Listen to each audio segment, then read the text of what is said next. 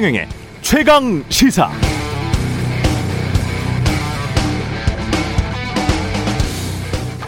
네, 오미크론 변이 바이러스가 전 세계적으로 빠르게 확산되면서 오히려 이제 방역 조치 풀고 있는 나라들이 잇따르고 있습니다. 덴마크, 노르웨이, 오스트리아, 핀란드, 프랑스 등 유럽 국가들이 그러더니 어제 앤소니 파우치 미국 국립 알레르기 전염병 연구소장도 미국이 코로나19 상황이 최악의 국면에서 벗어나는 중이다. 앞으로 코로나19 규제와 관련해 새로운 결정, 새로운 결정이 내려지게 될 것이라고 말했습니다. 암시하는 바가 크죠. 특히 개인의 건강 상태, 기저질환 여부에 따라 다르겠지만 예를 들어 30세의 건강한 일반인이라면 4, 5년에 한 번 정도만 4, 5년에 한 번 정도만 백신 맞아도 될 것 같다는 매우 희망적인 발언까지 했습니다. 어쩌면 미국을 중심으로 with 코로나를 선언하는 순간이 빨리 올 수도 있겠다는 생각이 드네요. 그런데 파우치 소장의 발언들이 너무 낙관적이어서 미국의 현재 상황을 살펴보니까 아직도 하루 20만 명 확진자, 사망자는 매일 2, 3천 명 수준입니다.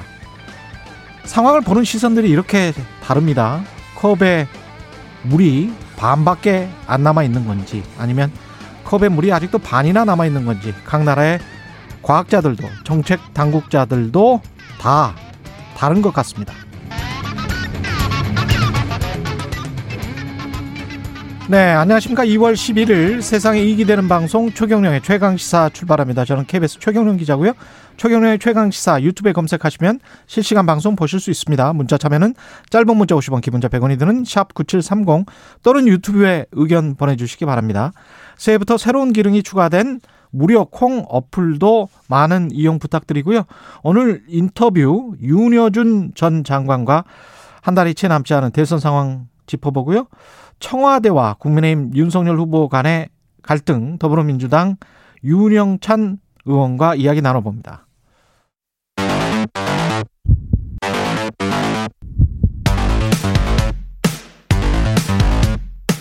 오늘 아침 가장 뜨거운 뉴스 뉴스 unboxing 네, 뉴스 unboxing 시작합니다. 민동기 기자 김민하 평론가 나와 있습니다. 안녕하십니까? 안녕하세요. 예, 코로나 19 소식부터 전달해 드려야 되겠습니다. 그 정부가 자가 검사 키트 있지 않습니까? 예. 이 수급 불균형 대책으로 온라인 판매를 제한하기로 했고요. 음, 그리고 어린이집과 노인복지 시설에는 무료로 배포하기로 했습니다.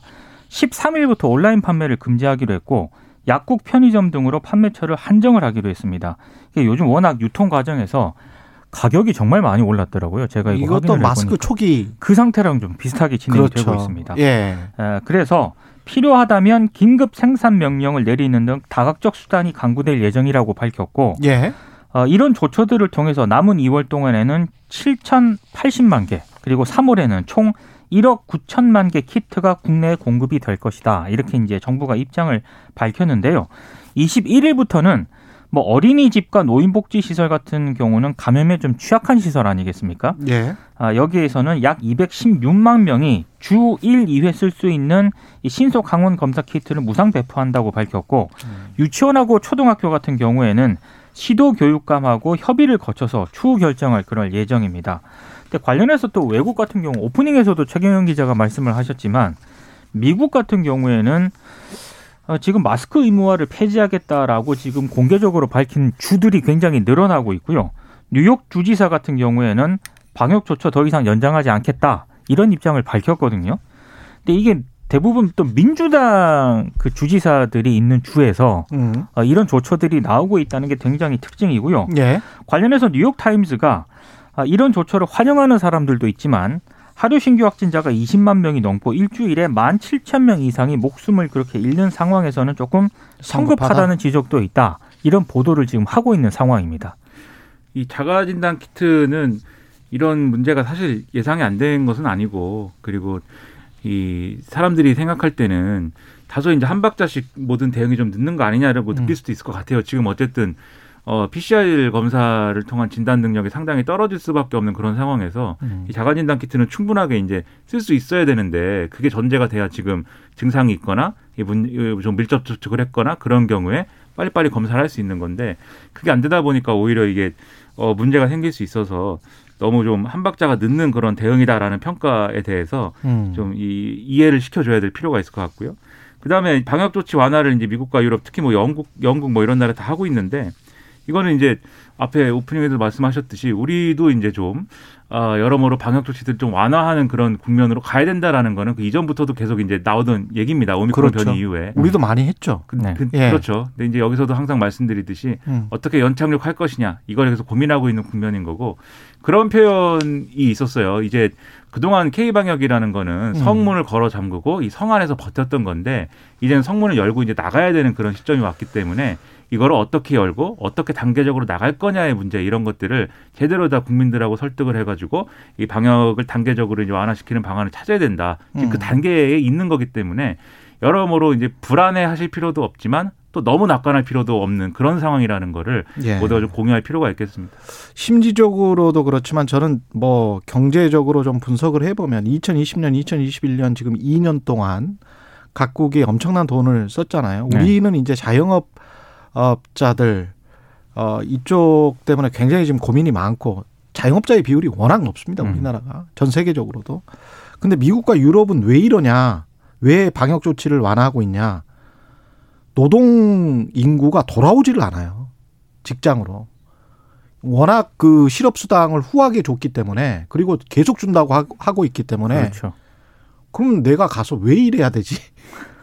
그러면서 안 돌아와 버리죠. 베이비 부머 세대들은 이참에 그냥 은퇴하겠다. 연금이나 받고 살겠다. 라고 해서 은퇴를 해버리죠.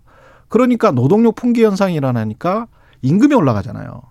근데 안 그래도 지금 원자재 가격 상승 때문에 올 지금 1월 미국 인플레이션 지금 소비자 물가 지수도 40년 만에 최대치로 7.5%가 상승을 해버렸거든요. 그렇게 되면 임금이 올라가고 노동력 풍기 현상이 일어나는데 원자재 가격 상승으로 인플레이션까지 음. 그러면 페드를 비롯해서 각국 중앙은행이 금리를 올릴 수밖에 없는데 금리를 올리면 또 소비 침체로 가게 되고 사람들이 그런데 복귀를 안 하면 노동 현장으로 복귀를 안 하면 직장으로 복귀를 안 하면 기업들은 어떻게 당해낼 수가 없는 거죠. 그러니까 이게 제가 보기에는 기업들의 로비도 지금 미국에서는 굉장히 좀 심하다. 음. 제가 알고 있는 미국 사회를 보면 미국의 그 기업들의 강력한 로비가 지금 작동을 하고 있다. 그래서 방역 조치 완화가 이게 상당히 경제적인 문제입니다. 제가 봤을 때는. 그래서 어쩔 수 없는 국면으로 가고 있지 않는가. 우리도 아마 자영업 문제 때문에 뭔가 이거를 타협할 수밖에 없을 것 같습니다. 그러니까 공화당- 점점 더. 예. 공화당에서 원래 방역 조치를 완화해야 된다라고 그렇죠. 계속 주장을 했는데 이건 미국 왜 지금 집권을 하고 있잖아요. 그렇죠. 민주당이 집권을 하고 있는 입장이기 때문에 중간 선거를 앞두고 있어서 이 사람들이 이- 여러 가지 지금 정치적 경제적 고려를 하고 있는 거예요. 음. 예. 또 각 나라마다 환경이 다른 것처럼 또 음. 이게 자영업의 문제하고 또이 노동력 풍기 현상이 일어나는 지금 말씀하신 미국의 문제하고 이제 비슷한 점도 있지만 다른 점도 있어서 그럼요. 음. 그걸 비교해 보면 우리는 그래도 좀 여유가 있을 수도 있습니다. 어쨌든 자영업 그렇죠. 문제에 대해서는 여러 가지로 접근할 수 있는 옵션들이 있는 것인데 예. 그래서 이런 거를 사실은 어 이런 상황까지도 예상을 하고 잘 대응할 수 있는 그런 어떤 플랜들을 잘 만들어 가지고 적용하는 게 중요했는데 음. 사실 지금까지 다소 이제 응경변적으로 온 게 있는 것 같아요. 그리고 그렇죠. 결국 끝에 와 가지고는 자영업자들에 대한 지원이 잘 됐느냐 안 됐느냐 하면서 이제 정치적인 입시름만 남아버린 건데 음. 오미크론 변이에 의한 여러 가지 이제 효과 때문에 방역 완화를 선택할 경우에 자영업자에 대한 지원을 지속하 지속하는 거냐 안 하는 거냐 이런 것들도 새로운 논쟁거리가 될 것 같아서 이런 것들에 대한 이제 여러 가지 준비가 잘 돼야 되겠는데 음. 여러모로 정치권의 반응이나 이런 건 우려가 됩니다. 그런 토론을 그러니까 집권 이후에 관련된 상황과 관련된 토론을 좀 많이 했으면 좋겠습니다. 최경영의 최강 시사에서 해야 됩니다. 네. 근데 또 그런 토론하면 잘 안 듣더라고요. 네, 아까 걱정이 많으시더라고요. 유튜브 조회수가 많이 안 나온다. 정책 얘기를 하면 예, 많이 정책- 안 본다. 정책 이야기를 하면 잘 안 보더라고요. 참 고민입니다. 이러지도 저러지도. 확진 또는 격리자들 대선 투표는 어떻게 하, 하겠다는 게 국회에서 개정안이 의결이 됐군요. 네. 예. 공직선거법 개정안이 이제 정치개혁특별위원회 전체 회의에서 통과가 됐거든요. 음. 아마 14일 본회의에서 처리가 될 것으로 보이는데 예. 그 확진자 격리자 대선 투표 그 시간을 오후 6시부터 7시 30분으로 연장하는 그런 내용입니다. 만약에 이제 확진자나 밀접 접촉자, 자가 격리자 가운데 본인이 나 3월 9일 대선 때 투표하겠다. 이 의사를 방역 당국에 전달을 하면은요. 방역 당국으로부터 외출 허가를 받게 되거든요. 그러면 오후 6시부터 7시 30분까지 투표소 투표를 허용을 하는 겁니다. 아, 그리고 일반인과 같은 기표소가 아닌 별도 기표소에서 투표를 하게 되고요.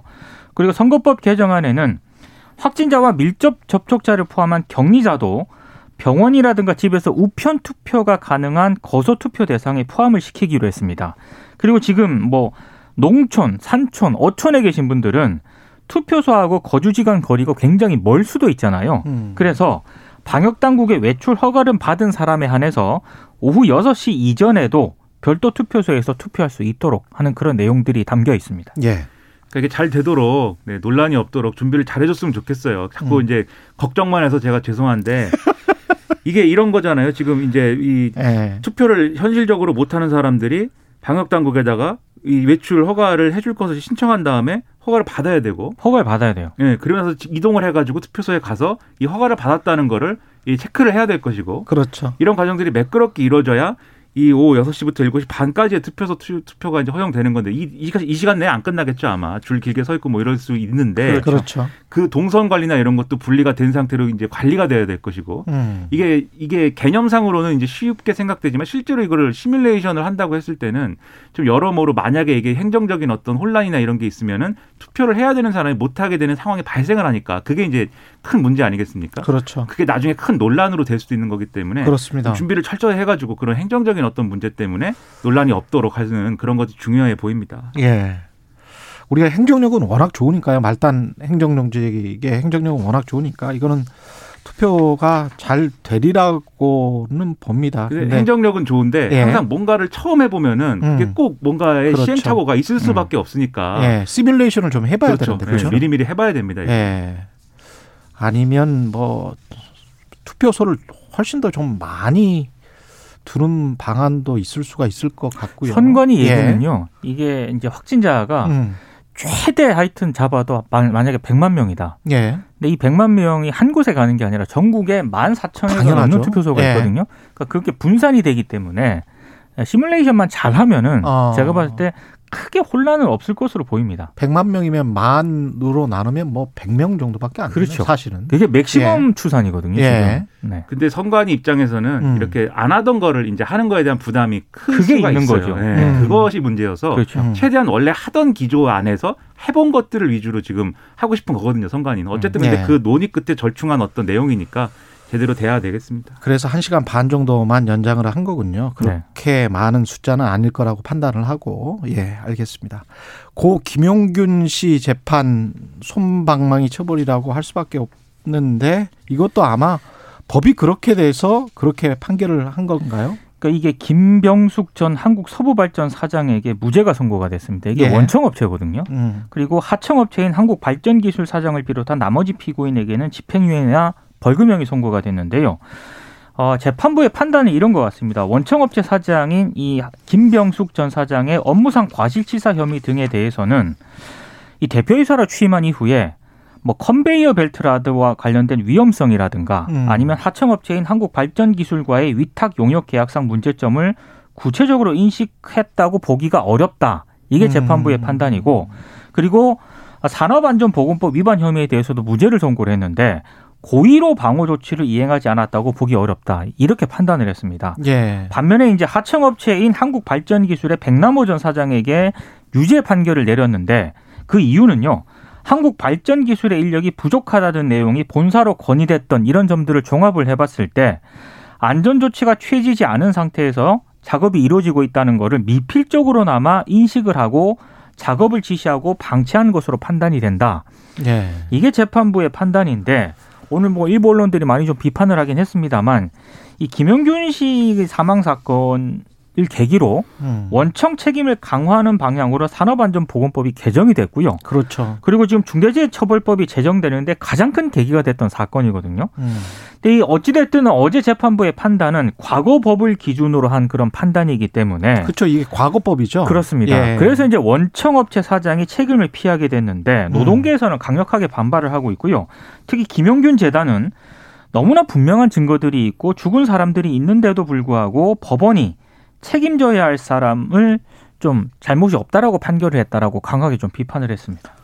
그러니까 이 사건이 이 판결만 보더라도 음. 중대재해법이 있어야 되는 그런 어, 이 그러네요. 그렇죠. 것을 보여주는 그런 판결일 수밖에 없고 그러니까 거- 법원 입장에서도 과거법으로 할 수밖에 없는 거 아니에요? 그러니까 사건이 그렇죠. 발생했었을 때는 그때는 현재법이었기 때문에 그 지금 그렇죠. 중대재해처벌법 소급 적용이 불가능하기 그렇죠. 때문에 소급 적용 불가능하니까 이런 한계가 원칙이니까. 네. 그러니까 원청 사장은 무죄고 예. 하청 사장도 음. 이 정황이 없었으면 이게 유죄가 나왔을지를 모르는 거예요. 이게 무슨 뭐, 어, 이런 인력이 부족하다는 내용을 본사로 건의하고 뭐 이런 이제 정황이 있으니까 이걸 근거로 안전조치가 취해지지 않은 상태에서 작업이 이루어졌다는 것을 알, 알았다고 봐야 되는 거 아니냐 뭐 이런 그런 지금 판결의. 논리잖아요. 네.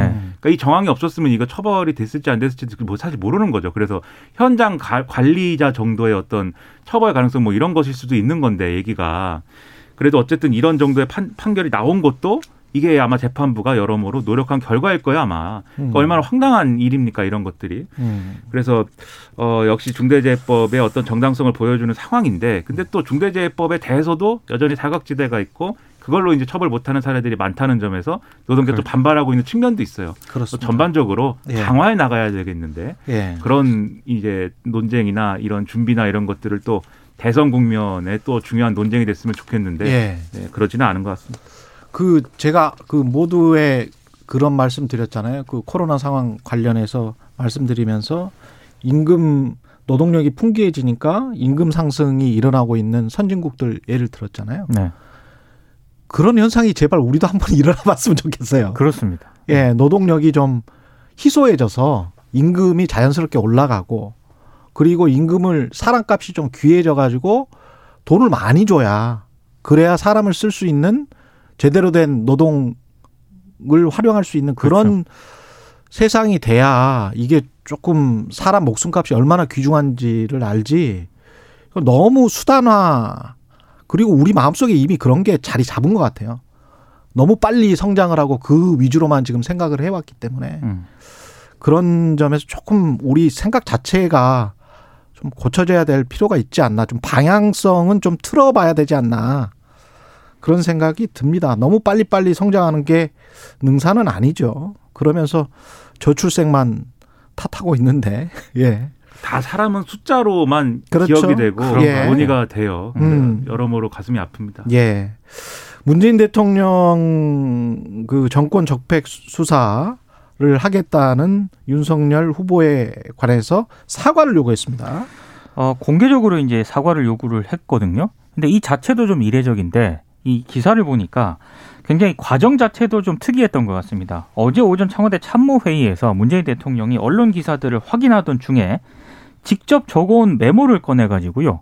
어, 직접 적어온 메모를 네, 꺼내서 직접 적어온 메모를 꺼내서 어. 이른바 작심 발언을 했다라고 하는데 음. 중앙지검장 검찰총장 재직 때에는 이 정부의 적폐를 있는데도 못 본 척했다는 말이냐 아니면 없는 적폐를 기획사정으로 만들어내겠다는 것이냐 대답을 해야 한다 이런 발언을 했단, 했던 것으로 지금 알려졌고요. 어, 그리고 지금 문재인 대통령이 대선을 며칠 전 이제 얼마 남겨주지 않은 시점에서 야당 후보를 정면으로 비판을 했기 때문에 문재인 대통령과 윤저, 윤석열 후보 간의 어떤 전면전으로 치닫는 그런 양상을 보이고 있다라는 분석도 나오고 있습니다. 예. 특히 이재명 후보 같은 경우에는 본인이 많은 대선 과정을 봤지만 후보가 정치 보복을 사실상 공언하는 건 본 적이 없다라고 강하게 비판을 했고요. 여기에 대해서 윤석열 후보는 자신의 사전에 정치 보복이라는 단어는 없다. 문재인 대통령께서도 늘 법과 원칙에 따른 성역 없는 사정을 강조해 왔다, 아, 강조해 왔는데 그런 면에서 보면 우리 문재인 대통령과 자신은 똑같은 생각을 할 수 있겠다 이렇게 입장을 밝혔습니다. 우리라는 단어를 좀 쓴 게 좀 인상적이고요. 예. 반면에 이제 이준석 국민의힘 대표 같은 경우에는 굉장히 원칙론을 이야기한 것인데 이 원칙론에 대해서 청와대가 발끈했다. 이건 명백한 선거 개입에 해당한다라고 비판을 했습니다. 예. 이준석 대표는 중국 얘기는 안 했으면 좋겠어요. 이 얘기하면서도 중국에는 아무 말 못하면서 왜 야당 후보엔 극 대노하느냐 뭐 이렇게 썼는데 음. 굳이 중국 얘기를 왜 끼워 넣는지는 너무 정치공학적으로만 계산을 해서 하는 발언들이 유권자들에게 이미 보이고 있다는 점은 이준석 대표도 좀 인지를 했으면 음. 좋겠습니다. 그렇죠. 예. 이 문재인 대통령이 가치의 문제인 것 같아요. 그렇습니다. 예. 문재인 대통령이 아마 다른 사람이 야당 후보였으면 국민의힘 후보였으면 똑같은 얘기를 했더라도 음. 직접 대응하지 않았을 거예요 아마. 근데 윤석열 후보기 때문에 지금 대응하고 있는 걸로 보이거든요. 왜냐하면 이게 그냥 일반적으로 우리가 정치적으로 얘기하는 예를 들면 검찰총장을 식물총장으로 만들고 뭐 인사권을 이렇게 남용해가지고 검찰총장을 사실상 내쫓으려고 했고 뭐 이렇게 얘기하는 그런 정치적인 어떤 어 서사라는 게 음. 일반적으로 정치권에서 얘기하는 그런 수준의 것이면은 이게 뭐 그건 뭐 정치적으로 하는 얘기니까 이렇게 하고 이제 좀 대응하지 않는 게 맞겠다 이렇게 생각할 수가 있겠는데 윤석열 후보는 지금 정권의 검찰총장이었고 서울중앙지검장이었잖아요. 어쨌든 그, 그 직을 맡았던 사람, 실제로 수사를 할 수 있는 권한을 가졌던 사람이 나와가지고 인터, 인터뷰를 통해서 음. 어, 이 정권이 굉장히 많은 어떤 검찰을 이용한 범죄를 저질렀고 그거에 대해서 수사를 해야 된다라고 얘기를 했기 때문에 이거는 유권자들 입장에서는 받아들인 어떤 온도의 차이가 분명히 있죠. 음. 그냥 정치인이 얘기하는 거랑 검찰총장 지낸 사람이 하는 얘기랑 검찰총장이 지낸 사람이 이런 얘기를 하면 아 실제로 어떤 범죄가 광범위하게 뭐가 저질러져 가지고 수사를 할 게 있는가 보다. 그리고 윤석열 후보가 실제 대통령이 되면 그게 작동을 하겠죠, 실제로. 그런 점에서 이제 문재인 대통령이 그전에도 사실 이례적인 상황의 연속 아닙니까? 현직 검찰총장이 그만두고 정치에 직행해서 대선 후보 출마하고 이것도 이례적이고 그렇죠. 또 어 그 검찰총장 출신의 후보가 언론 인터뷰에서 어 이 현 정권을 이 대통령 되면 수사해야 된다 이런 취지로 말한 것도 사실 이례적이고 음. 여기에 대해서 현직 대통령이 야당 후보를 겨냥해 가지고 직접 얘기를 뭔가 하는 것도 이례적이고 이런 이례적인 상황이 연속인데 그러니까 문재인 대통령 입장에서는 울고 싶은데 뺨 때려주는 그런 발언이 된 거예요 윤석열 후보의 인터뷰가 예. 그래서 이렇게 나온 건데 저는 이게 여러 가지 정치적 효과를 분석을 하고 뭐 선거에 미칠 영향을 분석을 하고 이거 뭐 많이 얘기할 수 있겠는데 이 갈등을 길게 가져가는 게 저는 별로 누구에도 도움이 안 된다고 봅니다. 그래서 음. 이게 문재인 대통령이 입장을 얘기했고 윤석열 후보의 사과를 지금 요구하고 있지만 음. 윤석열 후보 나름대로 지금 입장 정리를 한 거잖아요. 이게 어떤 보복 수사를 하겠다든지 그런 차원은 아니었다. 물론 음. 인터뷰 내용을 보면 이제 과연 그런 거냐 의문이긴 하지만 그래서 이 갈등을 계속 게- 계속 끌고 가면서 노무현 전 대통령 사례나 이런 것들을 여당이 너무 얘기를 하는 그런 국면으로 가지 말았으면 좋겠습니다. 우리가 5년 전을 생각을 해보면 적폐라는 말이 나온 거는 탄핵 국면 때 그러 결국은 그래서 대통령이 바뀌고 정말 아주 이례적인 세계 선진국에서 이런 민주주의 헌정사를 기록한 나라가 없을 정도로 평화적으로 집회를 해서 대통령이 바뀌어버린 거지 그렇죠. 않습니까? 네. 그리고 탄핵이 된 것이고. 그래서 근데 이제 그런 상황에서 적폐라는 말이 나온 것과 지금의 상황을 그대로 대입할 수 있느냐. 그리고 그 말의 거침, 정교함, 특히 이제 이런 부분들 자기네 정권 초 자기네 정권에서는 그 적폐 청산을 하면은 헌법의 원칙이고 다음 정부가 자기네들 수사를 하면 보복인가 이, 이 자기네 이런 말을 하다가 만약에 윤석열 후보가 대통령이 되면 통합을 이야기할 수밖에 없잖아요. 그렇죠. 네. 그렇죠? 그러면 35%로 대통령이 되든 45%로 대통령이 되든 그 사이일 것 같은데 지금 상황은 그러면 50% 넘는 사람들과의 통합을 지금 이야기를 해야 되는데 자기네 저는 적폐청산보다도 음. 어떤 국민들 국민 지지자들 상당수 그리고 그 정치 세력의 상당수를 자기네라고 규정을 해버리면 그 다음 정부는 어떻게 되는 건가? 그 다음에 적폐라는 것이 말 그 스스로 이야기한 대로 모든 어떤 법과 원칙에 적용된다면 자기를 돌아보고 검찰에는 적폐가 없었는가? 99만 원 접대는 그냥 괜찮았던 건가? 검사들 비위는 그냥 원래 원칙대로 수사해서 그냥 제대로 수사를 해서 기- 제대로 기소하고 잘 처벌 받은 건가? 본부장 리스크에 관련된 거는 정말로 뭐 아무런 문제가 없는가? 스스로 돌아봐야 되는 측면이 있습니다. 특히 대통령 후보라면. 그러니까 이전 예. 정권에 대한 적폐 수사를 이제 비유해가지고 이 음. 정권에도 이제 해야 된다라고 하는 말을 어떻게 받아들일 수밖에 없냐면 예. 그러니까 일반적으로 있을 수 있는 부패, 부정 부패라든가 어떤 비리에 대해서는 당연히 수사를 해야죠. 그런 식으로 말하면 되죠. 그렇죠. 그거를 원칙. 그거를 예. 수사하지 말라고 하면 그게 정말 큰 문제겠지만 그렇습니다. 과거 정권에 대한 적폐 수사라는 것은 그게 아니고 어떤 구조적인 문제들 그리고 이 정권이 대, 통령까지 연루되어 있는 어떤 핵심 비리들 이런 것에 대해서 수사를 한 거잖아요. 음. 근데 이 정권에 그런 것이 있다 라는 걸로 받아들일 수 있는 그런 발언을 검찰총장을 지낸 사람이 했기 때문에 음. 그럼 대통령으로서는 이제 거기에 대해서 억울할 수 있고 분노할 수 있고 강한 분노를 한다고 했으니까 음. 당연히 입장을 얘기할 수 있다고 보는데 그러니까 이게 결국은 선거에 미치는 영향이라는 거를 평론가들이 분석을 또 합니다. 그 저도 뭐 어디 가서 굉장히 많이 얘기를 했는데 그렇죠. 그래갖고 네. 이게 여러 가지 이제 이 여당 지지층의 어떤 결집이라든가 이런 것이 필요한 어떤 측면들 그리고 야당의 입장에서는 또 이게 중도층에 미치는 계속 정치 보복만 계속 연속에 그러한 것들을 계속 할 것이냐라는 의문을 가져오는 그런 음. 효과들도 있어가지고 지금 이제 윤석열 후보가 이런 입장 표명한 건데 이거를 계속 질질 끌고 가는 것이 도움은 안 된다 서로에게 그렇게 음. 보인다는 거죠. 오늘로써 마무리 짓자. 오늘 토론에서 근데 이 얘기 다 할 겁니다. 이 얘기 토론에서 하고 주말 주말에도 네. 계속 얘기할 건데 예. 너무 길게 할 필요는 없다 이거를. 없다. 예. 그 말씀도 일리가 있습니다. 뉴스 unboxing 민동기 기자 김민하 평론가였습니다. 고맙습니다. 고맙습니다. KBS 라디오 최경영의 최강시사 듣고 계신 지금 시각 7시 46분입니다.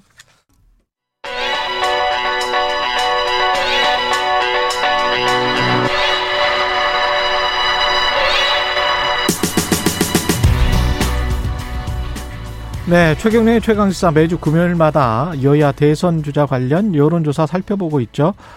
여론조사 전문업체 메타보이스의 김봉신 대표 자리해 주셨습니다. 안녕하세요. 예. 안녕하십니까. 예, 여론조사 개요부터 좀 소개를 하고 코너 진행하겠습니다. 전국 지표조사 예, 예. 그리고 KBS 한국 리서치 조사입니다. 예, 예. 전국 지표 조사는 엠브레인 퍼블릭, 케이스탯 리서치, 코리아 리서치, 한국 리서치 등 4개 여론조사 기관이 지난 어, 2월 7일부터 9일간 9일 사흘간 전국 만 18세 이상 남녀 1,007명을 상대로 어, 전화 면접 조사 방식으로 이루어졌고요. 표본 오차는 95% 신뢰 수준에서 플러스 마이너스 3.1% 포인트, 응답률은 29.7%입니다. KBS 한국 리서치 조사도 어, 역시 마찬가지로 2월 7일부터 9일까지 사흘간 전국 만 18세 이상 성인 남녀 1,000명 대상 전화 면접 조사 방식으로 이루어졌고요. 표본 오차는 예, 90% 신뢰 수준에서 플러스 마이너스 3.1% 포인트, 응답률은 25.2%입니다. 자세한 사항은 중앙 선거 여론조사 심의위원회 홈페이지를 참조하시면 되겠습니다. 두 조사 모두 응답률이 20, 30%대면 상당히 예, 예. 높습니다. 예, 그렇습니다. 전국 지표조사 MBS 조사부터 살펴보면 지지율 결과가 이재명, 윤석열 예, 예. 35대 35예요? 예, 예, 동률입니다. 완전히 같은 어, 초박빙 상황이 예. 유지되고 있고요. 예, 예. 안철수가 9, 예, 심상정이 4%. 예, 예, 역시 뭐 큰 변화가 없고 예. 명절 이게 이제 2주 만에 나온 건데요. 예. 서- 명절 연휴 그리고 TV 토론 이전 조사 결과와 아, 뭐 거의 동일한 결과이기 때문에 음. 사실은 그동안 뭐 TV 토론 때문에 막 흔들릴 것이다 이렇게 이야기가 되기도 했는데 예. 선거판을 크게 흔들 수 있는 메가 이슈는 아, 없다. 따라서 상황은 지속되고 있다. 이렇게 보시면 될 것 같습니다. 또 윤석열 어떤 갈라치기 메시지 같은 거 있었지 않습니까? 반중 정서. 반중 정서 예. 뭐 이런 것도 있었는데 안보 불안감 이런 음. 것들이 사실 윤석열 후보 크게 득점하지 못했습니다. 음. 예, 예. 이재명도 윤석열도 크게 득점하지 못했다. 예, 예. 그대로 예. 가고 있습니다. 그러나 응답자의 43%가 윤석열 후보, 34%가 이재명 후보가 당선될 것이다. 예, 예. 당선 가능성은 윤석열 후보를 훨씬 높게 봤습니다. 왜 그런 건가요? 예, 예. 데드크로스 이재명 후보의 데드크로스 상황인데 아, 이거는 데드크로스가 나온 거군요. 예, 예.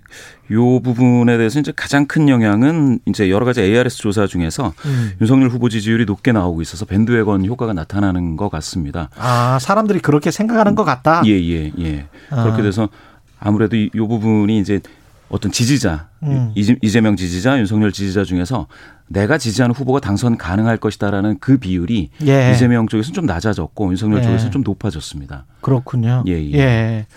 지금 배우자 리스크들 이야기 많이 하잖아요. 예, 예. 윤석열 후보는 도이치 모터스, 이재명 후보는 과잉 의전 예, 예. 관련해서 계속 이야기가 나오고 있는데 이것도 음. 여론에 영향을 미치고 있습니까? 어떻게 좀 알 수 있나요? 예. 제가 볼 때는 그 이재명 후보 측 그 과잉 의전과 관련해서는 음. 지지율에 이제 영향이 없지 않습니까? 예. 지금 보시다시피. 예. 그런데 어 12월 말 정도에 보시면은 윤석열 후보 배우자와 관련된 음. 논란이 컸을 때는 28% 그러니까 20% 중반에서 후반 사이까지 확 떨어졌었습니다. 그때는 그랬는데 예, 예. 지금은 떨어지지 않고 있거든요. 이재명 아. 후보 같은 경우엔. 그렇게 봤을 때는 만약에 수치만으로 본다면 이 배우자 사건은 이 후보 쪽보다는 윤 후보 배우자와 관련돼서 국민 정서가 음, 좀더 민감하지 않나 아, 음. 그렇게 이제 짐작할 수가 있겠습니다. 그렇군요. 예, 예. 근데 조금 더 봐야 되겠습니다. 조금 예, 예, 더 봐야 살펴봐야 되겠죠. 예, 맞습니다. 사람 심리라는 게 또 장기적으로 또 영향을 미치는 것도 있기 때문에 그렇습니다. 예. 또 다른 여론조사 KBS를 보면 이건 예, 예. 어떻습니까? KBS에서도 역시 마찬가지로 이제 이재명 34%, 음. 윤석열 37.7%에서 어, 오차범위 내에서 거의 같게 나왔습니다. 마찬가지 네. 결과인데요. 예, 예. 지지 강도랄지 이런 예, 것들은 어떻나요? 지지 강도가 아, 사실 이제 어 계속 지지 의향인데요. 이거는. 계속 지지 예, 의향. 지지하겠느냐 이렇게 물어본 건데 그 비율을 이제 지지 강도로 환산해서 예. 보겠다 하면 이재명 어, 지지자 중에서가 음. 약간 더 계속 지지하겠다라는 비율이 좀 높게 나옵니다. 다만 음. 바꿀 수도 있다가 전체 중에서 21.6%면 예. 이것도 이제 눈여겨 봐야죠. 바꿀 수도 있다가 21.6% 예, 예. 전체, 전체적으로 예, 봤을 예. 때 그 이야기는 음. 다섯 명 중 이제 한 명 정도는 내가 지지하는 후보를 바꿀 수도 있다라고 하는 거라 적은 규모는 아닙니다. 예. 또 그리고 뭐 아직 그 임박해서 임박 선택자들이 한 3분의 1 정도 되거든요. 예. 예, 투표 미결정자들 요 음. 규모도 고려한다면 지금부터 어 4명 주요 후보 어더 어, 노력을 해야 될 것 같습니다. 그렇군요. 예. 단일화 관련해서는 어떤가요? 누구로 단일화 하는 게 낫겠다. KBS 조사를 보면 예, 예. 예, 어떻게 나왔습니까? 어, 단일화 봤을 하면? 좋겠느냐. 이게 이제 사실은 이안 이재명 안철수 단일화는 사람들이 잘 이- 여론조사 기관들이 묻지 그렇죠, 않고 그렇죠. 있는데 예. 아, 최근에는 그 예. 이야기가 지금 나오고 있긴 나오고 합니다. 있죠. 예, 예. 윤안 단일화만 묻고 있는 가운데서 음. 어, 윤석열이 이제 적합하다라고 하는 비율이 그 사실은 안철수보다 더 음. 훨씬 많이 나오고 있는 것은 사실이고요. 예. 아마 이게 그 밴드웨건 효과 역시 앞서 나가는 후보 쪽으로 좀 네. 몰아줘야 한다는 그런 의견이 많은 거죠. 만약 이게 이 안 단일화였어도 예. 마찬가지 현상이 나타났을 것 같습니다. 그러니까 정권 교체 응답자들 속에서는 예, 예. 윤석열 후보가 압도적으로 지금 그렇죠. 예, 높게 나오고 있네요. 69대 25.9. 예, 예. 누구로 69대 25.9. 단일화 할 것이냐. 예, 예. 예. 두 번째 이상입니다. TV 토론회가 열리는데 예, 예. 첫 번째 TV 토론회는 누가 더 잘했나? 누구 예, 예. 누가 누가 누가 더 잘했나? 어떻게 나왔습니까? 오차 범위 내에서 이재명 25.8, 예. 윤석열 24.2니까 또 같게 같네요. 나왔습니다. 예, 예. 같네요. 그런데 예. 이제 지- 자기가 얻는 지지율보다는 이게 상당히 좀 낮은 상태거든요. 잘했다라는 응답이. 예. 잘했다는 응답이 지지율보다 높은 사람은 이제 심상정 후보 한 명입니다. 아, 그렇네요. 예. 예, 심상정 후보가 한 자릿수 지지율인데 잘했느냐라고 평가했을 땐 두 자릿수가 이렇게 아. 나와 아, 아, 있습니다. 예. 이렇게 봤을 때는 아무래도 양강 후보들은 좀 기대치가 좀더 있고 예. 뭔가 근데 거기에 흡족하지 못했다 이런 느낌이 있는 것 같습니다. 근데 이게 본인의 지지 예, 예. 여부와 영향을 미치냐 안 미치냐 이거는 어떻게 봐야 될까요? 아직은 영향을 미친다라고 볼 수가 없고요. 아마 예. 첫 번째 TV 토론 이제 탐색전 수준이었기 때문에 그렇고 예. 두세 번 진행되면서 누적돼서 무엇인가가 가령 저는 이렇게 보거든요. 윤석열 후보가 아, 이 정도는 몰라도 된다라고 하는 게몇 음. 번은 통할 수 있는데 예. 모든 사안에 대해서 몰라도 된다가 너무 많이 나오면 그러면 이제 우리나라 사람들 그러지 그렇죠. 않습니까? 아, 여기까지 이것까지 모른다고 하느냐라고 될 수도 있어서 그건 좀 그렇죠. 조심하셔야 될 것 같아요. 예. 예, 예. 계속 누적되면 안 된다. 예, 예. 그렇군요. 지금 저 대통령 국정운영 평가 조사는 MBS 보니까 긍정적으로 평가하는 게 43 나왔네요. 예, 예. 43이면 역대 정부 지금 임기 말에 예, 정말 예. 높, 높긴 높네요. 높습니다. 예. 그런데 이제 적폐청산 이야기가 나와서 예. 이게 윤, 윤석열 후보의 상당한 자충수 음. 예, 예가 된 것 같습니다. 이재명 지금 대통령 국정 긍정 평가자 중에 이재명 지지는 3분의 2 수준이거든요. 그렇죠. 3분의 1은 분산되어 있습니다. 예. 근데 만약에 에, 국정 긍정 평가자 중에서 10%만 이재명에게 음. 결집해도 전체 베이스에서 알겠습니다. 4.3, 4.4 올라갑니다. 여론조사 전문업체 메타보이스의 김봉신 대표였습니다. 고맙습니다. 예, 감사합니다.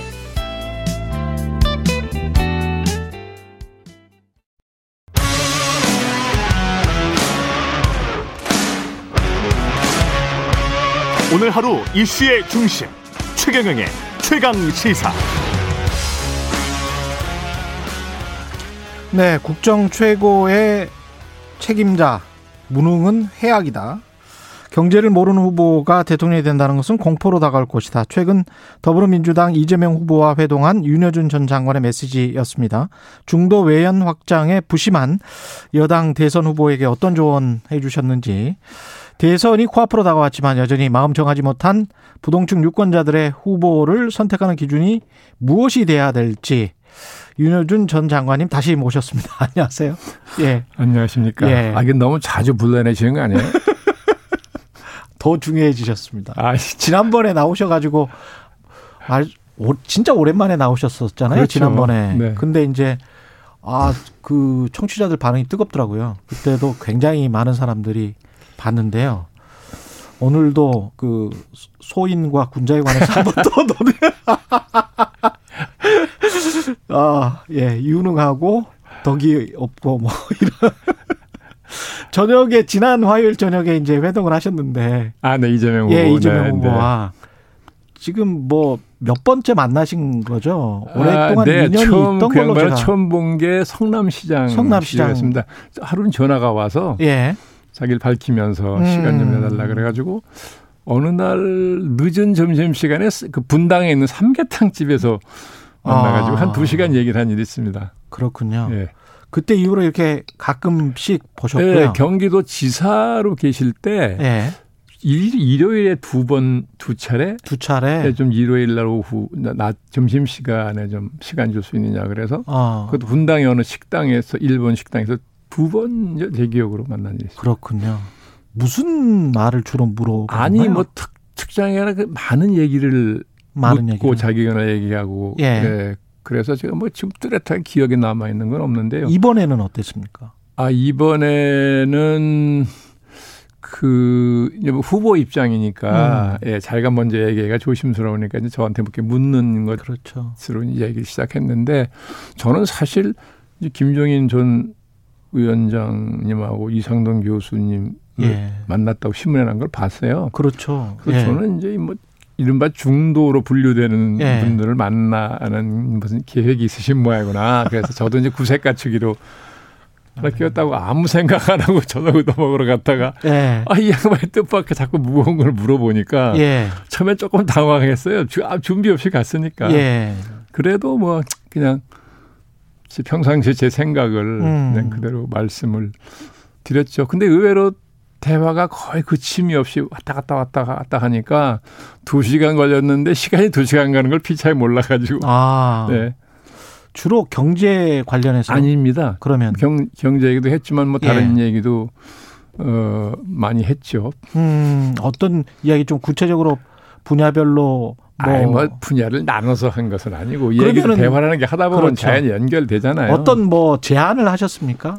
관련해서 어떻게 어떻게 해 주셨으면 좋겠다 아, 아니면 제가? 예. 아 제가 제안한 거는 하나예요. 예. 이제 경 제가 이제 경제 음. 얘기를 왜 했냐 하면 음.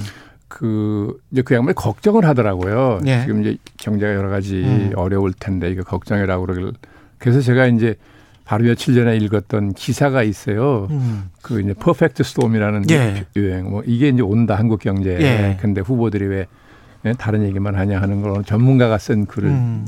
본 일이 있어서 이제 그 얘기를 시작을 했죠. 음. 그러면서 제 경험에 의하면 어, 역시 대통령이 경제를 모르면 이거 음. 큰 문제가 생길 수 있겠더라. 이제 그렇게 예. 얘기를 제가 했어요. 예. 예. 이제 그러다가 이제 말이 이제 다른 말로 옮겨가서 음. 제가 이제 그 소위 뉴노말 음. 말이 온다고 세계가 야단이고 그렇죠. 선진국이라고 하는 나라들은 이제 그 준비를 지금 국가 차원에서 열심히 하고 있다고 내가 알고 있는데 우리는 아무도 그 얘기 안 한다. 예. 그랬더니 좀 깜짝 놀라는 표정을 했더니 얼른 펜하고 수첩을 꺼내요. 그러더니 음. 지금부터 하시는 말씀은 좀 적겠다고. 음. 그래서 제가 뉴노마를 어떻게 음. 구성해서 어떻게 되는 얘기를 했더니 그걸 다 이렇게 메모를 예. 네, 하면서 수첩을 치- 수문에 넣으면서 좀 농담적으로 예. 그럼 제가 나중에 이원회 만들면 위원장 맡아주실 거예요 그러더라고요. 아, 예. 이재명 후보가 네, 그래서 제가 또 더 농담적으로 아, 뉴노말 위원회. 예, 예. 예. 그래서 저도 농담적으로 아, 나 네. 실업자니까 뭐 시켜주면 하죠 그랬거든요. 아, 아. 근데 이걸 나중에 아마 예. 그 나가서 브리핑 하시는 분이 예. 이걸 정색을 하고 했나 봐요. 그러니까 그, 그확 농담은 다 농담은 아니었겠죠. 뭐. 아니 이제 앞에 예. 뉴노멀 한건 제가 진지하게 그렇죠. 얘기한 것이고 예. 다만 이제 양반이 수첩을 집어넣으면서 예. 웃으면서 저를 보고 나중에 이거 만들면 그럼 맡아주실 거죠 하는 예. 것은 반 농담조였고 그럼 반은 뭐 진담 아니겠습니까? 저는 저는 완전히 농담으로 예. 예? 아이 뭐 이제 실업자니까 예, 시켜주시면 해야죠 뭐 이렇게 해- 한 거거든요. 완전히 농담이셨어요? 저요? 예. 아 근데 지금 제 나이가 몇 살인지 알아요? 예? 아무리 노욕이 있다지만 예. 그 말이 안 되는 거잖아요. 그래서 제가 저도 아. 완전 농담으로 받았는데 예. 그걸 가서 그걸 상당히 진지하게 설명하셨는지 음. 아 나중에 밤에 막 기자분들한테 전화가 아, 오는데 그랬구나. 뭐 영입됐다는 인상을 받았나 봐요 제가. 예. 그거는 아니다. 그래서 이제 그, 그 다음날 좀 발표가 나오는데 예. 미리 얘기가 딱 하니까 싹 운만 떼는 것처럼 받아들였대요. 아. 네, 그래서 제가 이제 그게 아니고 아니다. 설명을 했죠. 예. 그 후보에 관해서는 이재명 후보에 관해서는 어떤 느낌을 받으셨습니까? 아유, 처음 보는 분이 아니니까 그렇죠. 뭐 특별히 뭐 예. 별다른 인상을 받은 건 없고 예. 아니요 뭐 근데 제가 이렇게 아유 그 이- 일정이 빡빡해서 예. 굉장히 힘드실 텐데 안색이 음. 외로 좋네요. 제가 그랬거든요. 그랬더니 아이고 피곤해 죽겠습니다 그러더라고요. 예. 그래도 명랑하게 그렇죠. 네. 경제 문제는 뭐 여러 가지로 이재명 후보가 많이 알고 그 다음에 그 분야에서 국정 현안을 잘 파고 있다는 인상은 받으셨나요? 예, 어떠셨어요? 그 아마 제 짐작에 예. 일찍부터 야망이 있었던 것 같아요. 음. 그래서 아마 이 경기도 지사를 하시면서 음. 이분이 틈틈이 이 국정에 관한 공부를 한 거 아닌가 싶어요. 아. 근데 그렇지 않으면 그렇지 않으면 어떤 문제가 나와도 예. 자기 의견이 있어요. 아, 그 정도의 예, 어떤 정도의 화제가 내용? 돼도 자기 그, 그 문제는 자기 의견이 있더라고요. 어. 예, 근데 그 의견이 아주 정리됐어요. 예. 말이 딱 말 들어보면 알잖아요. 음. 아주 쉽고 짧게. 예. TV 나와서 하는 얘기를 들어봐도 그 특징이 있어요. 그렇죠. 말이 쉽고 간결해요. 예. 메시지 전달 능력이 있다는 얘기잖아요. 예. 그럼 왜냐하면 그 문제가 자기 속에 소화돼 있다는 뜻이에요. 음. 어찌됐든 누가 동의하든 안 하든. 예. 그래서 저도 그날 얘기를 하면서 어, 상당히 대화가 속도 있게 진행되는 얘기는 음. 그분이 그런 정리된 생각이 있기 때문에 그런 거거든요. 제가 예. 무슨 얘기를 하면 음. 아, 그 문제에 대해서는 뭐 저는 이렇게 생각을 하고 있습니다. 라고 음. 얘기를 하고 그러면 제가 또 이- 이렇게 막 오, 얘가 오가 오가고 하는 걸 보면 음. 그죠? 예. 막연한 생각이 아니고 어. 자기 생각이 정리된 게 있구나 하는 걸 느꼈어요, 저는. 예. 윤석열 후보 같은 경우는 여러 차례 이런 말을 했는데요. 전문적인 지식이 없어도 네. 사람을 잘 쓰면 된다. 이게 김영삼 전 대통령도 비슷한 말씀 하셨던 거예요. 아, 뭐그그 말은 옳은 말이죠. 예. 근데 문제는 그럼 잘 쓴다는 게 뭐예요? 어떻게 하는 게 잘 쓰는 겁니까? 사람을 잘 식별해서 응? 잘 골라내서 그게 어떻게 곤란하겠다는 거예요. 와, 역대 대통령들이 예. 인사 실패라는 규정을 받은 대통령이 여러 분 있어요. 그렇죠. 근데 그분들 나름대로 다 발표할 때 얼마나 거창하게 발표했는지 아십니까? 이 사람이 얼마나 뛰어난 그렇죠, 사람이에요. 그렇죠. 네? 예, 인사 다 실패 왜 실패 받는데요? 음. 잘 쓴다고 생각 안 해서 실패했겠습니까? 그게 아니라고요. 음. 근데 간단한 원리를 무시해서 그런 거예요. 어떤 원리? 제 생각은 뭐냐면 고위 공직은 음. 대통령이 직접 임명하는 고위 공직은 음. 국민을 대신해서 국가 권력을 행사하는 자리예요. 예. 그렇기 때문에 철저하게 공적 기준으로 사람을 써야 돼요. 어. 그런데 다 사적 기준으로 썼어요. 나하고 친한 사람, 내가 잘 아는 사람, 음. 이렇게 사람 쓰는 거 많잖아요. 그렇죠. 제일 심했던 게 이명박 대통령 때 초대 내각 구성하고 청와대 비서실 구성하고 나니까 언론이 뭐라 했어요? 강부자 고소영 내각이라고 그랬어요. 기억하십니까? 맞습니다.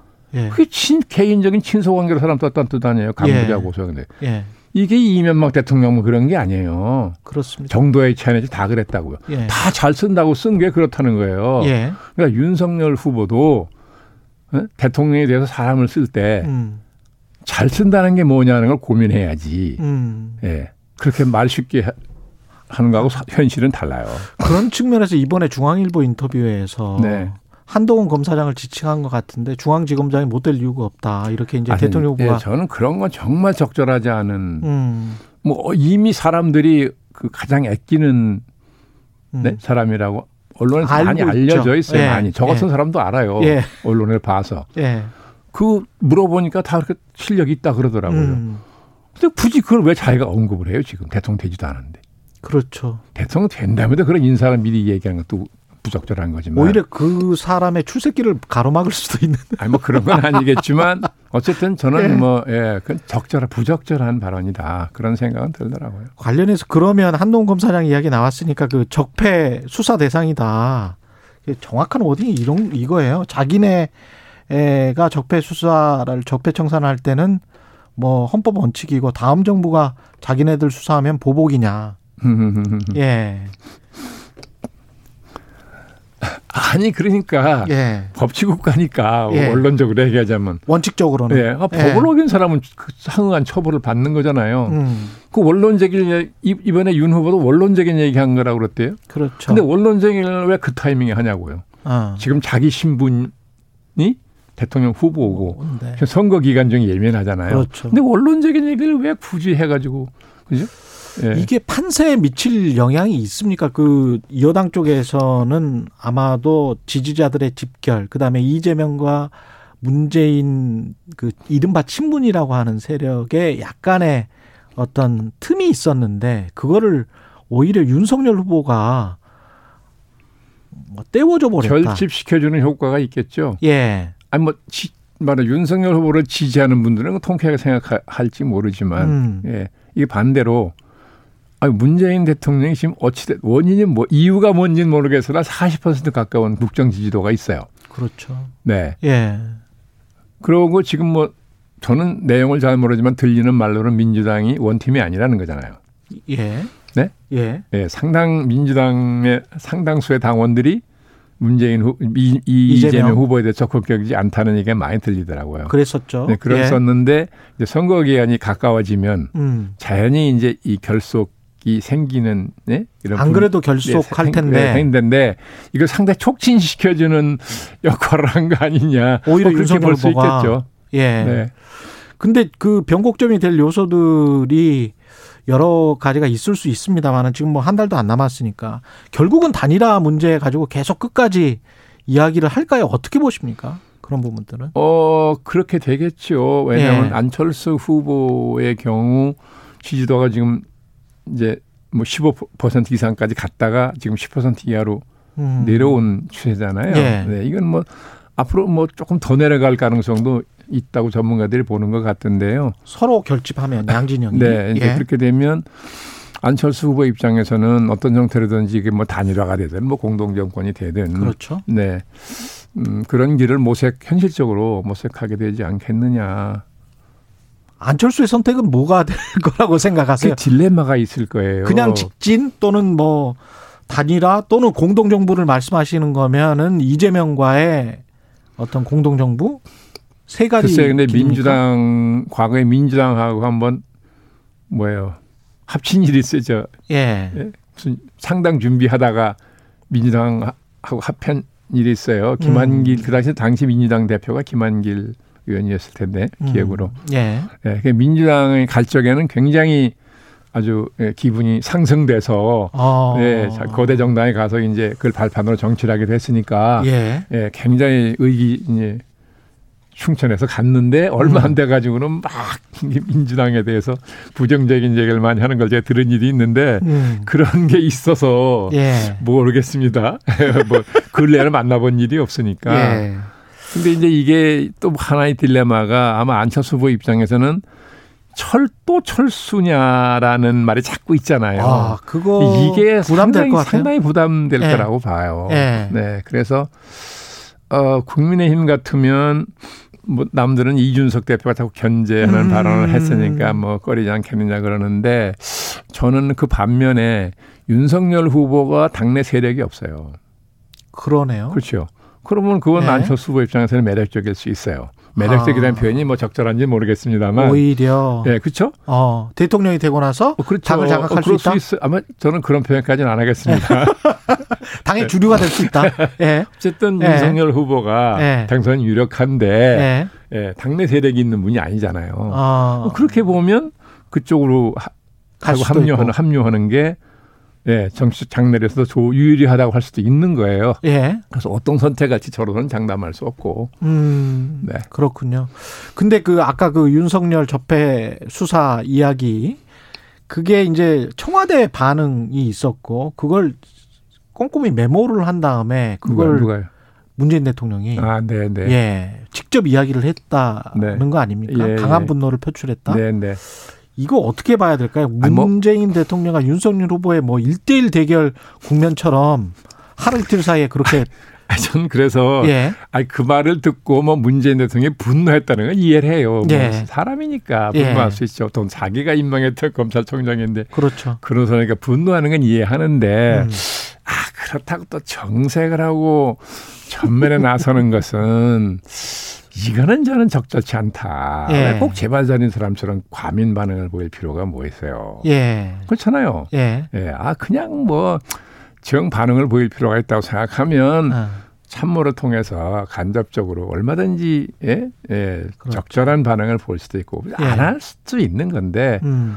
딱 대통령이 막 즉각 전면에 나서 가지고 음. 그렇게 반박을 하고 막 그렇게 하니까 음. 그게 과연 적절한 반응이냐 저는 그렇게 생각 안 한다는 거죠. 그렇군요. 그 부인 리스크 관련해서 뭐 저 윤석열 후보 같은 경우는 지금 뭐 도이치모터스 주가 조작 관련해서 KBS가 단독 보도한 게 또 파장을 일으키고 있고요. 나 그런가요? 예, 이재명 후보 배우자 김혜경 씨 과잉 의존 논란은 계속 지속되고 있고 사과는 하기는 했습니다만은 이게 지금 여야 대선 후보 배우자가 직접 나서서 대국민 사과를 둘 다 했는데 역대 최초 아닙니까? 그렇지 이런 일이 과거에 없었죠. 없었죠. 예.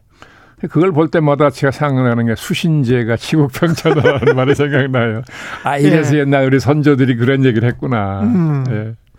그렇군요. 아까 그 안철수의 선택에 관해서 말씀하실 때 이재명 후보와의 공동정부 가능성 과그 어떤 시나리오는 어떻게 혹시 생각? 세상의 모든 가능성이 뭐 없다고 단정할 수는 없죠. 예, 근데 그? 루트랄지 길이 어떤 식이 아, 글쎄, 만약에 그게- 상상을 한다면, 그거 제가 어떻게 알겠습니까? 그 아마도 예, 이, 그 이재명 후보하고 만약에 이재명 후보하고 무슨 결합을 하는 음. 그런 일이 벌어진다면 그거는 뭐 어, 훨씬 훨씬 더 좋은 조건일 수 있을 거 아니겠어요? 훨씬 더 좋은 조건 안철수 후보에게 입장에서는 안철수 입장에서는 예, 예. 집권 여당이기 때문에 예, 그런데 한편 보면 또 다른 면으로는 또 국민의힘 쪽이 더 매력을 느낄 만한 요소도 있는 거고. 아까 말씀하신 그런 예, 것들 그러니까 어떤 선택을 할지 모르겠는데 선택 쉽지 않겠죠. 예. 그러니까 아마도 이 뭐 설사 또 결합하는 결론이 난다 하더라도 음, 이게 조금 시간이 걸리지 않겠어요? 시간이 걸릴 것이다. 고민을 많이 하겠죠. 예. TV 토론 지금 뭐 1차 했고 2차 남아 있는데 앞으로도 이제 몇 번 더 할 거는 같습니다만은 유권자들이 가장 중요하게 살펴봐야 할 후보 선택의 기준 좀 마지막으로 정리를 해 주십시오. 아이 글쎄요. 음. 뭐 대통령감인지 아닌지 봐야 되는데 다만 제가 이재명 아닌지. 후보한테도 뉴노말 얘기도 했는데 예. 이게 지금 우리가 앞으로 맞닥뜨릴 시대적인 변화가 음. 과거 어떤 변화보다 훨씬 크고 어, 급격한 변화랄 그렇습니다. 거라는 거 아닙니까? 이제 예. 뭐 다보스 포럼의 회장 같은 사람은 전대미문이다. 인류가 겪어보지 못했던 변화를 겪게 될 예. 거라는 말까지 했잖아요. 예. 그런 변화가 지금 온다는 것인데 음. 그러면 그런 변화가 올 때 이게 대응을 한 예? 국정의 최고 책임자가 대응을 해야 될 거 아니겠어요. 음. 예, 그럼 상당한 소양이 있어야 되는 거죠.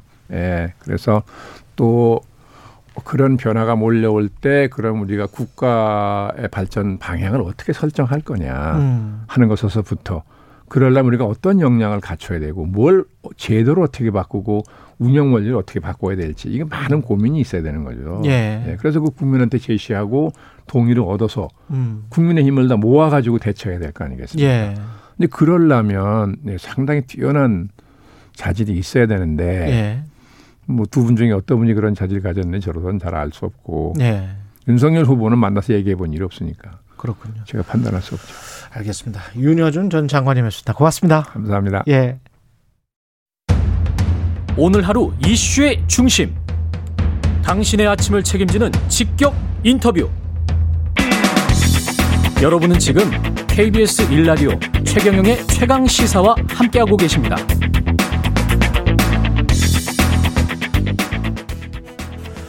예, 윤석열 국민의힘 대선 후보 전 정권 적폐 청산 수사 발언이 정치권 뜨겁게 달구고 있는데요. 문재인 정부에서 국민소통 수석을 지낸 윤영찬 의원, 윤영찬 의원님 전화로 연결돼 있습니다. 안녕하세요. 예, 안녕하세요. 예, 짧게 원 포인트로 질문 드리려고 전화 연결했습니다. 네. 예. 이거 어떻게 들으셨어요? 어, 이 뭐, 저, 7일 중앙일보 인터뷰가 결국 어, 그 그렇죠. 과정이 됐는데요. 예.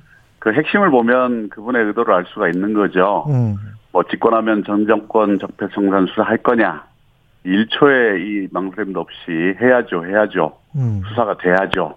이렇게 이야기를 했거든요. 예. 그렇다면은 본인이 검사 출신 아닙니까? 예. 검사 출신으로서 어떤 혐의가 있고 어떤 비리의 의혹이 있기 때문에 뭘 해야 된다라는 얘기가 나와야 되는데 그게 아니라 무조건 해야 된다고 이야기를 하죠. 음. 왜? 근거는 없죠. 그렇기 때문에 우리 이 윤석열 후보의 정치 보복에 대한 의도가 분명하다라고 해석을 할 수밖에 없다고 생각합니다. 만약에 수사를 해야 된다면 근거를 밝혀라 그런 말씀이시네요. 그렇죠. 예.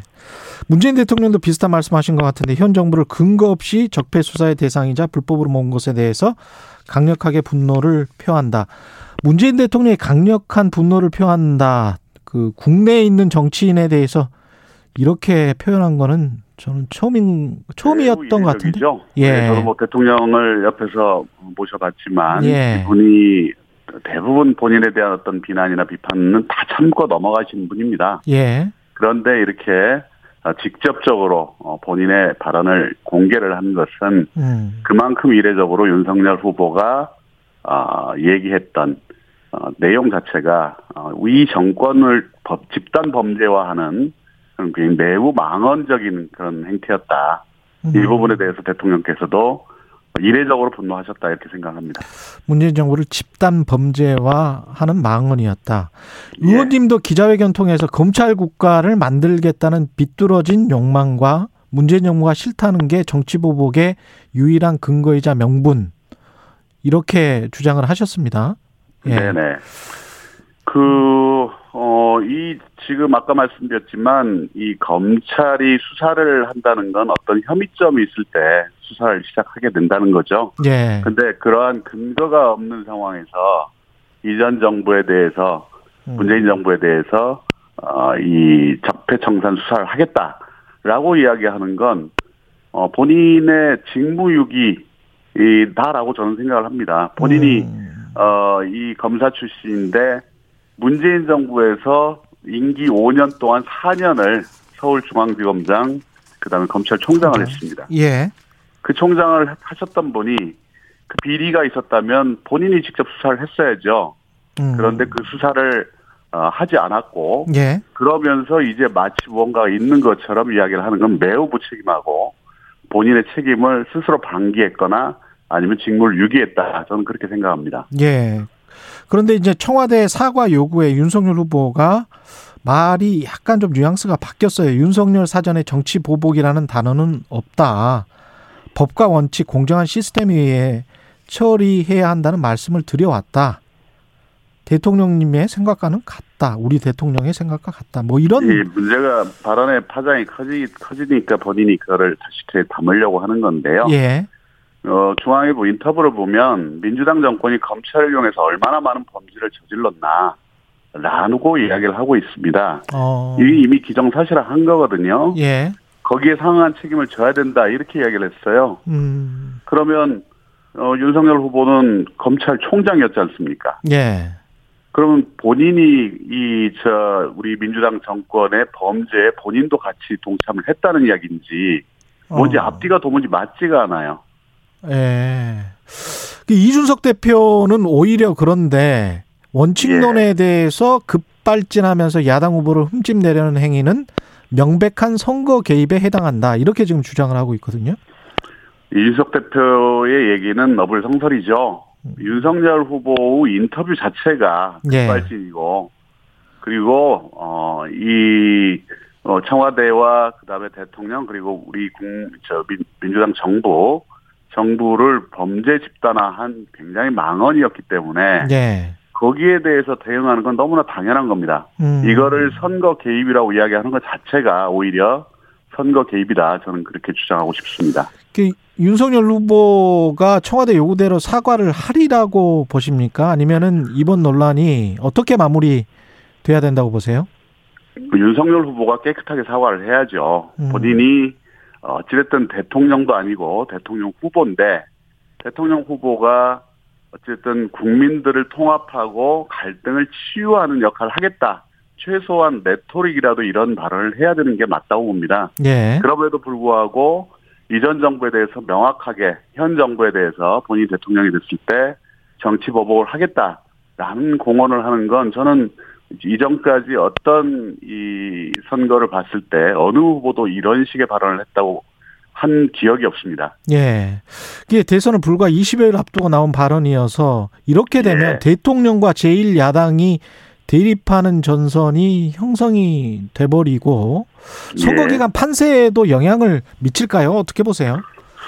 뭐 저는 상당히 영향을 미칠 거라고 생각을 합니다. 예. 이게 이 어, 협치나 타협을 사실은 후보 입에서 나와야 될 얘기는 협치나 타협이죠. 예. 그런데 정치 보복이라는 어떤 뉘앙스를 저렇게 직설적으로 표시한 전례가 없거든요. 음. 사실 문재인 대통령께서 이 선거에 개입하지 않으려고 굉장히 더 많은 노력을 했는데 예. 결과적으로 문재인 대통령을 이 선거에 개입하도록 만든 건 윤석열 후보 본인이다. 저는 음. 그렇게 생각을 합니다.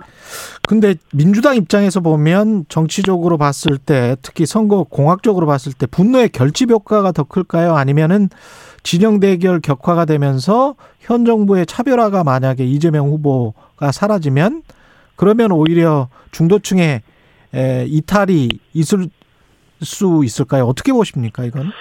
예, 글쎄요, 뭐 공학적인 부분에 대해서 제가 뭐 이 판단을 하기는 어렵습니다. 그러나 음. 다만 저처럼 저도 이, 이 경선 과정에서 이낙연 후보를 지지하는 사람이고 예. 또이 부분에 대해서 또 여러 가지 이 걱정을 많이 하면서 지켜봤던 사람입니다만 예. 어쨌든 저부터도 나서지 않을 수가 없는 아. 어, 굉장히 중요한 발언을 했다. 망언을 했다라고 아. 생각을 하고 있고 예. 이거에 대해서 어 그동안 우리 민주당 지지자들 중에서 음. 이재명 후보를 지지하지 않던 분들이 마음들 상당히 바꿀 것이다 저는 생각을 합니다. 그 남은 기간에 유권자 표심을 결정질 최대 변수는 어떻게 보십니까? 마지막으로. 어 역시 어 오미크론으로 인해서 음. 코로나 19가 지금 뭐급 확산을 하고 있는데요. 예. 이 코로나 위기를 어떻게 극복할 것인지가 가장 중요할 것 같고요. 예. 그리고 어 대한민국이 굉장히 이 대전환의 상황에 와 있는데 이 대전환을 이끌 수 있는 유능한 리더가 누구냐 라는 음. 부분에 대한 어, 유권자들의 판단이 굉장히 중요할 것 같다 이렇게 생각합니다. 알겠습니다. 윤영찬 더불어민주당 의원이었습니다. 고맙습니다. 네, 감사합니다. KBS 라디오 최경령의 최강 시사 2부는 여기까지입니다.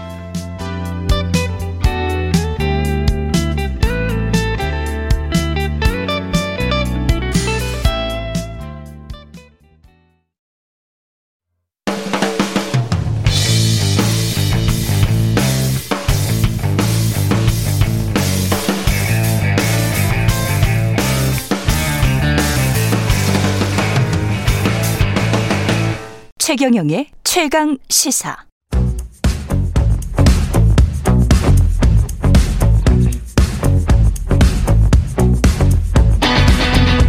심리로 들여다보는 세상 이야기. 뉴스는 십니다.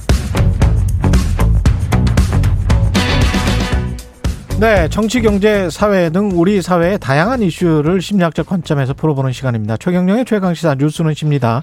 아주대학교 심리학과 김경일 교수님 나와 계십니다. 안녕하십니까? 네, 안녕하세요. 예. 그 뚜두두두둥 이 저 시그널 뮤직이 참 좋아요. 어, 네, 저는 네. 계속 듣고 있었으면 좋겠어. 이제까지 들었던 시그널 뮤직 중에서 그 김경일 교수님 나오는 시그널 뮤직이 제일 좋은 것 같아요.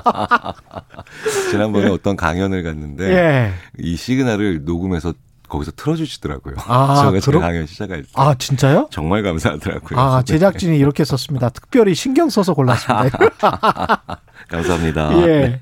TV 토론의 심리학 오늘 좀 이야기를 해봐야 될 것 같은데요. 네. 네. 참 저도 고민인데 누가 이렇게 거짓말을 하거나 아니면 누가 뭐 뭔가 좀 마음에 없는 소리를 하면 티가 날 때가 있는데 음. 누가 보느냐에 따라서 또 티가 날 수도 있고 안 날 수도 있고 그렇지 않습니까? 그게 굉장히 그 어, 극단적으로 갈릴 수 있는 게 TV 토론회다라는 연구가 많죠. 그렇죠. 네, 이제 그게 이야기 무슨, 좀 해주세요. 무슨 말씀이냐면 예. 그 이제 여러 가지 그 어, 분석된 연구들을 보면 음. 심리학자들이 이런 얘기를 많이 합니다. 어, 지지하는 분들은 음. 어, 내 후보가 음. 어, 어떤 말을 하는가를 보고 듣고 어떤 말을 듣고 하는가를 네. 듣고. 그리고 아직 지지하지 않거나 음. 반대하는 분들은 어떻게 대답하는가를 본다. 그러니까 어떤 말을 하는가와 어떻게 대답하는가는 완전히 다른 거죠.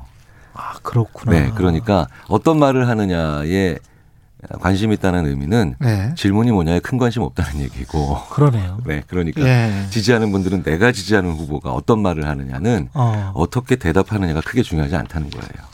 그러니까 반대하거나 중도하는 중도층에 있는 분들은 어떻게든 검증하려고 하는 네, 거고. 그러니까 어떻게 대답하는가를 그렇죠. 보죠. 그러니까 대답하는가에 쏠려 있고 네, 네. 지지자들은 후보의 말 내용을 본다. 네, 그렇죠. 어떤 네. 말을 하느냐. 그 전에 질문이 무엇이든. 아, 네. 그래서 각 후보 진영에서 우리 후보가 이렇게 좋은 음, 공약이나 정책을 내놨는데 왜 사람들이 몰라주나 이렇게 안타까워하는군요. 그럴 수도 있고요. 그렇기 때문에 예. 아, 내가 지지하지 않는 후보의 대답은 어, 어떻게 대답하는가의 위주로 보니까 또 계속해서 그걸 보니까 직전 질문을 계속 기억하고 있기 때문에 네. 어 이거 봐 동문서답했어. 어 이거 봐 거짓말했어. 계속 이 얘기가 나오기 쉽죠. 그런데 TV 토론을 하는 당사자들 후보들 입장에서는 지금 그냥 대중을 상대로 하고 있단 말이죠. 네, 네. 그냥 일반 유권자들을 상대로 하고 있는데 자기 지지자들에게만 시그널을 보낼 수도 없고 그렇죠. 중도나 반대하는 사람들에게만 시그널을 보낼 수도 없고 이거 음, 음, 음. 참 어렵겠습니다. 그러니까, 그러니까 굉장히 쉽지 않은 그 형식의 혹은 그런 상황의 대화인 건 분명해요. 예. 어, 그래서, 그래서 이 상황에서 내가 조금도, 어, 밀리고 있지 않다. 혹은 어. 내가 이 상황이 조금도 어색하지 않다라고 하는 시그널이 오히려 진정성을 떨어뜨리는 경우도 있어요. 그 사람에게 보이는 진정성을. 예. 그게 대표적으로, 예. 그게 대표적으로, 어, 이게 일반화되면은 좀 곤란한 케이스인데도 음, 음, 음. 아주 현저하게 드러났던 케이스가 예전에 이정희, 아니요 그 클린턴 아 저 저 트럼프 트럼프, 트럼프 예 예. 물론 이정희 후보도 어 그런 상황에 대해서 굉장히 그 현저하게 예. 그 어, 모양새를 만들어냈지만 음. 어 그 상황 자체가 후보들이 조금도 긴장하지 않고 있다 거짓말이죠. 그것 자체가 실제로 거짓말이죠. 그렇죠. 그리고 조금도 당황하고 있지 않다, 조금도 긴장하고 있지, 않, 있지 않다, 그게 거짓말이죠. 그 정말 인간적이지 않지. 네, 네, 그렇죠. 예. 그래서 오히려 예전에 그 미국 대선에서 보면 TV 토론에서 너무 능수능란하게 얘기를 했기 때문에 문제가 되는 경우들이 꽤 있죠. 어떤 경우? 그러니까 예전에 이제 엘고 후보 같은 경우도 그렇고 아. 너무 능수능란한 대답을 한 거예요. 게다가 어려운 단어로. 근데 그분은 또 엄청나게 똑똑하신 분인 그렇죠. 거는 실제로, 맞잖아요. 실제로 대학생들만 네. 알아듣는 언어를 했다라고 얘기를 특히 해서 환경 관련해서 그렇죠. 이제 너무 철학적이었어요. 그렇구나. 네. 근데 이제 그 오바마 대통령은 예. 고등학생 정도 되면 딱 알아듣는 말을 해서 그래서 오바마 네, 대통령이 연설 잘한다고. 네, 그리고 심지어는 어 그건 참 당황스러운 얘기네요. 이런 어 솔직한 인간면적인 측면도 보여줬고 예. 근데 이제 그런데 참 의아한 거는 초등학생이나 유치원도 알아듣는 얘기를 했던 트럼프 대통령이 음. 아 진정성 측면에서는 오히려 이겨가지고 진정성. 예, 예. 왜냐하면 아. 상대방 후보가 힐러리였기 그렇죠. 때문에 진정성이 떨어진다는 얘기를 많이 들었었거든요. 또 힐러리도 엄청 똑똑한 사람이잖아요. 네, 그렇죠. 예. 그래서 토론회 때 너무 똑똑함을 어, 드러낼 필요는 없다라는 게 최근까지는 이제 나오는 얘기들이죠. 그렇군요. 그 똑똑한 게 좋은 게 아니군요. 어, 왜냐하면 보면. 똑똑하다가 차갑다와 붙으면 똑똑하다가 차갑다 네, 붙으면 별로 안 좋아지거든요. 그래서 그러니까 똑똑하다가 따뜻하다와 붙어야 되는 거군요. 그렇죠. 똑똑하다와 따뜻하다가 붙어야 돼요. 그러면. 시너지가 나는 네. 거군요. 이제 그렇게 치자면 지난번 토론은 어, 그 두 개를 다 붙인 분은 없는 것 같아요. 그렇죠. 네네네. 예. 왜냐하면 그리고 TV 토론이라는 것 자체가 또 그분들 잘못은 아닌 게 음. 따뜻함을 보이긴 참 어려운 그런 자리이기도 하죠. 그렇죠. 그래서 그 짧은 시간에. 네, 그래서 TV 토론에는 분명히 필요한 것 같은데 음. 아, 최근에는 그걸 보조하기 위해서 그냥 대담 형식의 대담 형식의 음. 그런 그 다른 그쵸, 채널들이나 다른 정부들이 많이 나오잖아요. 예. 예전에는 왜 우리가 이제 80년대 대선이나 90년대 대선에서는 대중 연설, 음. 막 수만 수십만의 그 어, 군중과 어, 그런 어, 청중이 있는 데서 하는 대중 연설이 있었는데 이제 요즘 그런 걸 찾아보기가 어렵지 않습니까? 예.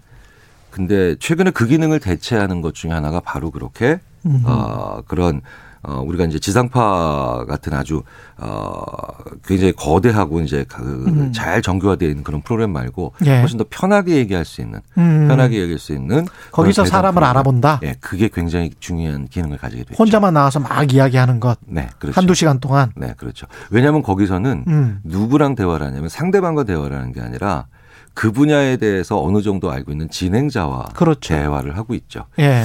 그래서 아마 아마도 이번 대선이 끝나면 음. 그런 그 마찬가지죠. 우리 음. 최경영 기자께서도 그런 진행자시지만 예. 그런 진행자들과 어떤 수준을 가지고 있는 진행자들과 대화를 많이 했느냐가 예. 아마도 분석이 돼서 그것의 효과가 어느 정도 상당했다라는 그런 분석들이 나올 가능성이 커요. 제가 보기에는. 맞습니다. 급격하게 변하고 있는 것 같습니다. 네. 근데 과거 같으면 대담이 어떤 특정 후보를 찬양해 주거나 뭐 홍보해 그렇죠. 주는 그런 이제 과거 권위주의 정권 시절에 그런 어떤 아픈 상처 때문에 잘 이 형식을 취하지 않으려고 했는데 유튜브가 이, 이 득세를 하면서 네, 네. 근데 이게 또 보다 보면 아 저렇게 하면 사람을 알 수도 있겠구나 그런 생각이 들더라고요. 네. 그러니까 그게 예. 아, TV 토론회에서 가지고 있는 중요한 그런 영향력들은 분명히 앞으로도 존재할 텐데요. 음. 그런데 사실은 예전에는 그건 못지않게 굉장히 크- 컸던 게 아주 많은 사람들을 모으고 하는 그런 연설, 정치는 연설이다 뭐 이런 그렇죠. 일이 있었지 않습니까? 예. 근데 그 연설이 앞으로 이제 그쪽으로 많이 대체가 될 가능성이 큰 것 같아요. 그러면 TV 네. 토론을 보면 사람들이 아 나의 지지를 더 확신하게 되고 강화하는 측면이 큽니까? 아니면은 이거를 선택을 바꾸는 영향은 별로 없습니까? 어떻게 보십니까? 어, 왜 다른 전문가들께서도 예. 아, 저는 뭐 정치 전문가는 아니지만 예. 정치나 여론에 관련된 전문가들께서는 분명히 TV 토론회가 지지자들이 지지를 철회하는 기능은 별로 없을 거라는 얘기 많이 하시죠. 그거는 전 그렇죠. 너무 뻔한 것 같아요. 네네 예. 강화하는 역할은 좀 할지 예. 모르겠죠. 그런데 아 이게 음. 내가 지지하는 후보는 어떤 말을 하느냐만 보통 본다고 말씀드렸잖아요. 예. 그래서 좀 무례해도 신경 안 씁니다. 그렇죠. 그런데 예. 어떤 대답을 위주로 하느냐를 보는 소위 말하는 아직 지지를 결정하지 않은 그렇지. 분들은 부동층. 네. 예. 그말 속에서 무례함을 굉장히 중요하게 봐요. 아, 대답에서 네, 무례함을 그 무례함. 본다. 왜냐하면 그 무례함이 나오는 순간이 바로 음. 그 후보가 가장 정서적으로 어떤 흥분 상태나 아니면 표정은 관리되고 있지만 음. 무언가 내가 아, 긴장했거나 아니면 공경에 빠졌다는 시그널이고 그리고 상대방을 대하는 아주 반사적인 그런 태도로 볼수 있기 때문에 그렇죠. 예. 아, 예전에 그 트럼프 같은 경우는 아주 조롱에 가까운 표현을 썼잖아요. 예. 자, 그래서 선거에서는 이겼지만 음. 재선은 절대 할 수 없는 시그널을 그걸로 줬다고 저희들은 보는 거죠. 예. 네. 저 사람 너무 무례하다. 네, 네, 네. 미국 정치에 맞지 않는다. 네. 결국은 태도군요. 태도죠. 내용보다는. 네. TV 토론에서는 예. 내용이 전혀 문제가 되지 않는다는 아니겠죠. 내용도 음. 어느 정도는 필요하겠지만 태도가 그 무엇보다도 중요한데요. 예. 그래서 그 태도의 관점으로 보면은 이번 이제 지난번 음. 지난번 토론에서는 어 득점보다는 실점하신 요인들이 꽤 있죠. 그렇죠. 네, 네. 그러 근데 꼭 교수님한테 이 질문 여쭤보고 싶었는데 사람이 이성적으로 뭔가를 구별하고 감성이랑 이성을 자기 스스로 분리해서 감정에 전혀, 전혀 영향받지 않고 그 사람의 내용과 정책 과 공약만을 보고 판단을 하는 인간이 있습니까? 어 있을 수 있죠. 있을 수수 있습니까? 있는데 많지 네. 않을 겁니다. 100% 이성적인 인간. 왜냐하면 예. 어, 뇌에서 감정이나 정서의 기능이 손상된 분들이 예. 결정 장애를 아주 심각하게 앓으세요. 아. 그러니까 아무리 생각 이성적이고 논리적으로 생각을 해도 예. 이거다. 이걸 사자. 이 사람을 선택하자. 이런 식으로 결정이잖아요. 예. 최종 결정은 감정이라고 하는 결제 도장이 필요하다라고 저희가 표현을 하거든요. 아, 최종 결정은 네네. 오히려 감정이라는 결제 도장이 네네. 필요하다. 그래서 어떻게 해도 결정을 안 바꾸는 분들 음. 이런 분들도 정서 장애가 있는 분이에요. 어느 정도는 정서적으로 문제 있는 분들이죠. 장애까지 있는- 표현은 좀 그렇고. 있는데 100% 이성적이라면 그 사람은 장애가 있는 사람인 거가 되는 그렇죠. 이제 그러면은 사실은 그게 아. 어 그냥 기계죠. 그렇군요. 네, 기계인데 자 생각해 보세요. 그 지금 입고 계신 그 옷 왜 사셨어요? 그냥 좋아서 그렇죠. 멋있어 보여서 그렇죠. 예. 그러니까 A 자동차와 B 자동차가 있는데 우리가 그걸 완벽히 완벽히 분석해서 그 다음에 최종 리포트로 A가 94.2점, 예. B가 93.5점 이래서 고르는 게 아니거든요. 그렇군요. 네네. 그건 아. 애창 애당초 가능하지 않고요. 어. 우리가 모든 것에 대해서 이성적이고 논리적으로 판단할 수 있는 잣대가 있다라는 전제 자체가 틀린 거거든요. 그게 틀렸다. 네. 그러면 똑같이 완벽하게 중립적으로 토론을 진행했으면 어떻게 됐었을 거야? 뭐, 뭐, 우리 후보에게 유리했을 거야? 불리했을 거야? 언론 보도가 좀 더 정확했다면, 완벽히 정확했다면, 이거는 어떻게, 어떤 선거판이 됐을 거야? 이런 생각 자체도 몽상이나, 뭐, 뭐, 몽상이라고 하는 건 예. 약간 조롱기가 있을 예, 수 있는 말이니까 이상이 너무 너무 이상적이다. 이상적이죠. 이상적이죠. 네. 그래서 어 어느 정도는 이쪽에 편향적인 언론, 어느 정도는 이쪽에 편- 편향적인 언론이 존재할 수밖에 없는 거 아시잖아요. 예. 그렇죠. 네. 그런데 예, 그게 최소한 어느 정도 수준에서 우리가 예. 그 선을 넘어가면 예. 선을 넘어가면 문제가 되느냐. 오히려 또 부작용이나 반대, 역풍이 네. 불 수가 있으니까. 네네. 그러니까 그 고민을요. 예. 원칙을 세워서 한 긴 시간 동안 고민하지 않는다. 이건 불가능해요. 현대 사회에서는. 아. 그러니까 그때 그때 매번 고민을 해야 되는 사회나 그런 국가가 더 정상적인 거죠. 그때 그때 매번 네네. 고민을 특히 왜- 또 사안별로 그렇죠. 그러니까 왜 그 마이클 샌델의 정의란 무엇인가에 보면 맨 네. 마지막에 좀 허무한 결론이 있잖아요. 맞아요. 네, 정의란 정의가 무엇인지 매번 고민하는, 고민하는 게 것. 정의다. 근데 예. 그 고민을 하지 않으면 음.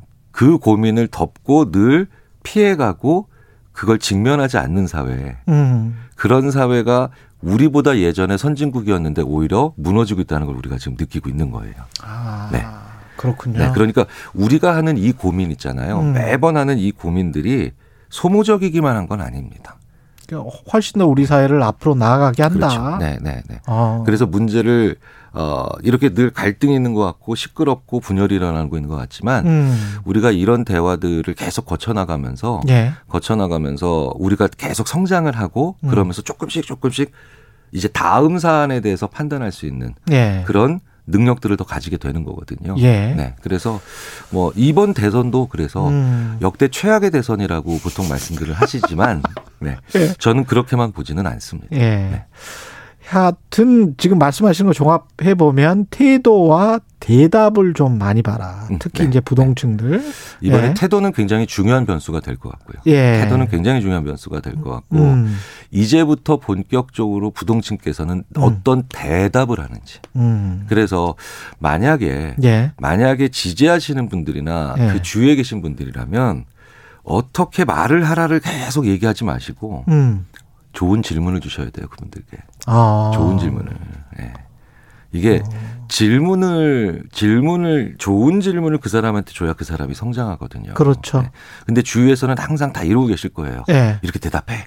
그렇죠. 이렇게 행동을 취하세요. 그럼 네, 네. 그러면 안 그래도 떨리는데 더 경직되잖아요. 그렇죠. 예. 네. 그대로 해야 될까 봐. 더, 예. 더 후보의 역량이나 아니면, 어, 그런 그 진영의 역량을 보여주기 어려운 그런 상황에 그러네요. 들어갈 겁니다. 예. 좋은 질문을 많이 서로 해주셔야 돼요.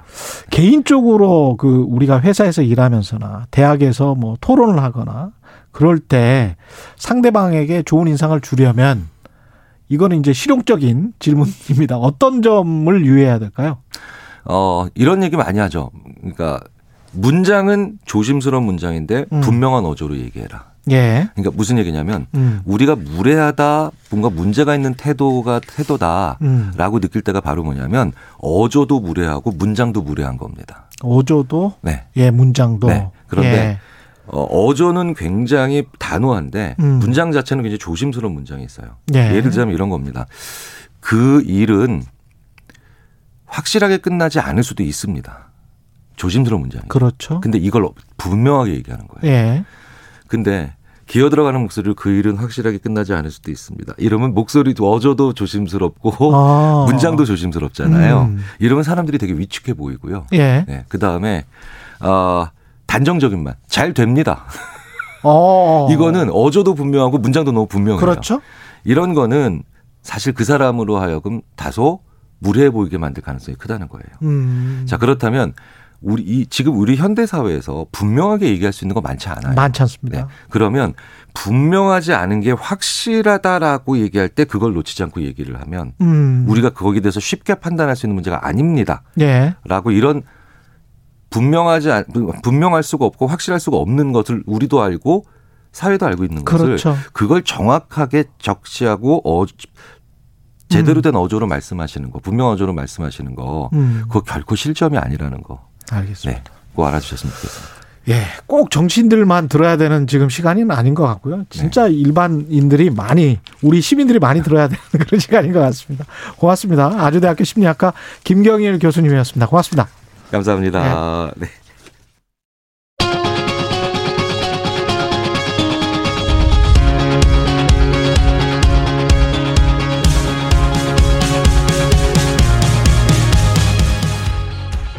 네, 2022 베이징 올림픽 소식 대회 8일차 베이징 현지에 가 있는 KBS 라디오 유기성 PD입니다. 안녕하세요.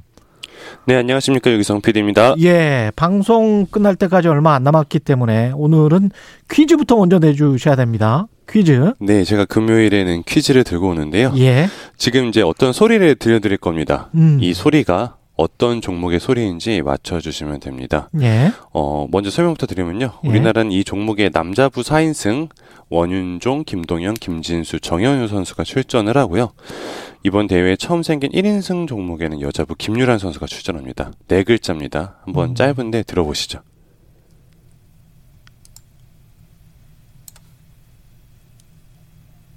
어, 소리 혹시 들렸나요? 소리 안 들린 것 같은데요? 예. 아, 그러신가요? 예. 그러면은 이번에 소리 없이 그냥 제가 설명해 드린 거만 맞춰 주시면 될 것 같습니다. 아니, 저 아, 소리가 곰곰이 제가 네. 들어봤는데 컴퓨터 클릭 소리 비슷한 것만 났어요. 아, 그래요? 예. 이거는 예. 네. 알겠습니다. 제가 어. 다시 한번 설명을 드릴게요. 예. 네, 남자부 4인승 원윤종, 김동현, 김진수, 정현우 선수 출전하고요. 1인승 종목에는 처음에 생겼거든요, 이번에. 이번 예. 대회 처음 생겼는데 김유란 선수가 출전하는 네 글자 의이 종목은 무엇일까요?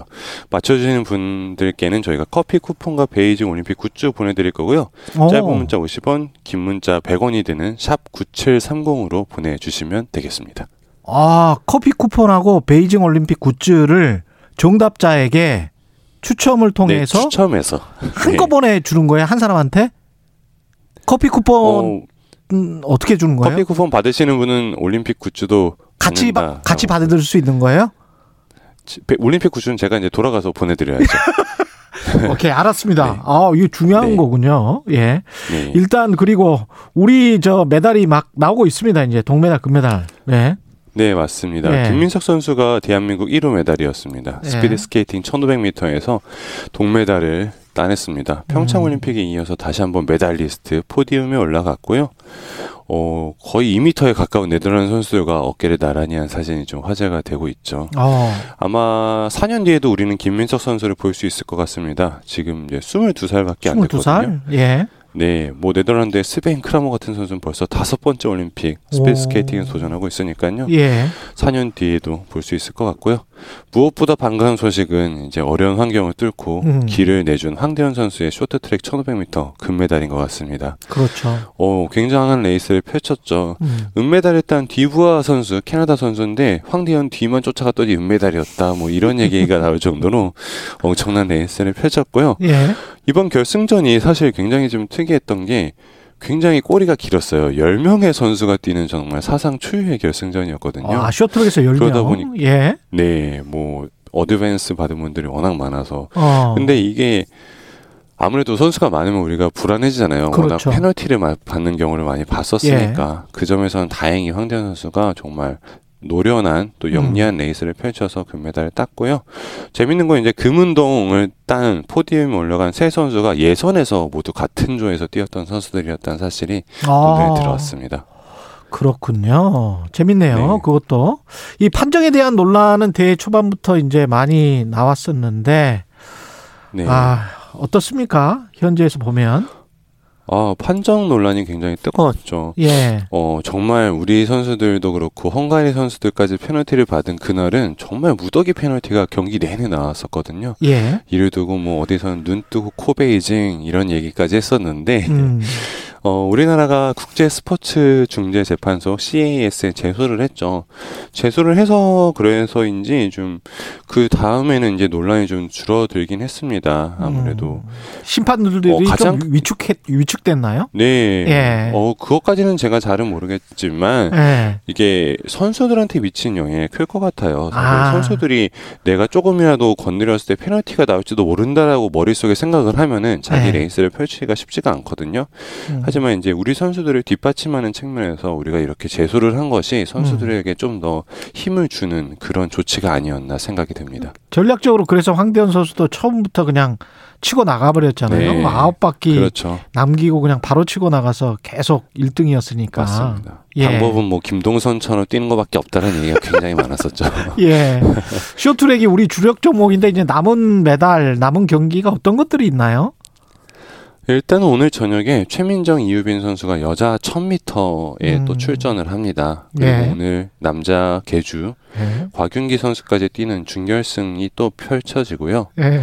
그다음 일요일에는 이준서 황대현 선수가 500m 금메달에 도전을 하고요. 예. 어, 황대현 선수도 이관왕을 노리겠지만 이준서 선수도 굉장히 좋은 레이스를 펼치고 있거든요. 그렇죠. 그래서 이준서 선수도 좋은 경기가 될 것 같고요. 음. 최민정 선수가 마지막에 정말 멋진 역전극을 펼쳤던 여자 계주도 일요일 저녁에 일요일 결승이 저녁에? 펼쳐집니다. 기대가 되고 차준환 선수는 뭐 굉장히 잘했어요. 역대 최고 기록을 세웠습니다. 남자 피겨 스케이팅 우리나라. 예. 네, 맞습니다. 제가 현장에서 봤는데 어, 제 생각에는 예. 네, 주관적일 수도 있지만 예. 음악에는 제일 잘 맞는 연기를 펼친 선수가 차준환 선수가 아닐까 싶은 생각이 들 정도로 굉장히 좋은 연기를 펼쳤습니다. 현장에서 어, 보니까 진짜 좋죠. 네, 경기장에 있는 선수 아, 관중들도 차준환 예. 선수한테 굉장히 큰 박수를 보냈었고요. 예. 어 5위, 이 5위라는 기록은 이제 김연아 선수 이후에 한국 선수가 5위 이내 이름을 올린 적이 없었습니다. 피겨 네, 스케이팅에서? 굉장히 값진, 네, 예. 값진 기록이고요. 예. 남자 피겨 스케이팅에서도 최고 순위, 본인이 가지고 있던 지난 평창에서의 15위 순위를 5위로 끌어올리는 굉장한 성과를 보였고요. 예. 어, 마음 같아선 4년 뒤에 차준 선수가 한 번 더 나왔으면 좋겠다라는 음. 마음으로 정말 성숙한 연기. 이번에는 사실 피겨 스케이팅이라는 게 자기가 기술을 딱 내면은 그 최고 받을 수 있는 점수가 어느 정도 정해져 있다고 볼 수 있거든요. 예.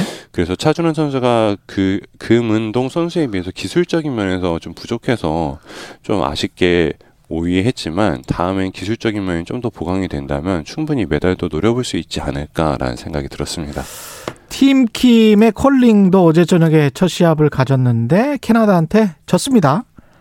예. 네, 아쉽게 패배를 했습니다. 예. 뭐, 잘 싸웠지만 뭐 상대의 캐나다의 스킵 선수가 워낙 냉정하게 잘 경기를 펼치더라고요. 음. 몇 번의 이제 실수는 있었지만 어, 우리 선수들 나가면서 어, 빙질 적응 기간이었다. 음. 예, 다음 경기에 좋은 모습 보일 수 있을 것 같다라고 자신감 있는 모습을 펼쳤거든요. 예. 그래서 이제 빡빡한 일정을 뒤로 하고 우리 음. 선수들 최선을 다해줬으면 좋겠습니다. 현장에서 인상적인 장면들은 뭐가 좀 있었습니까? 어땠어요?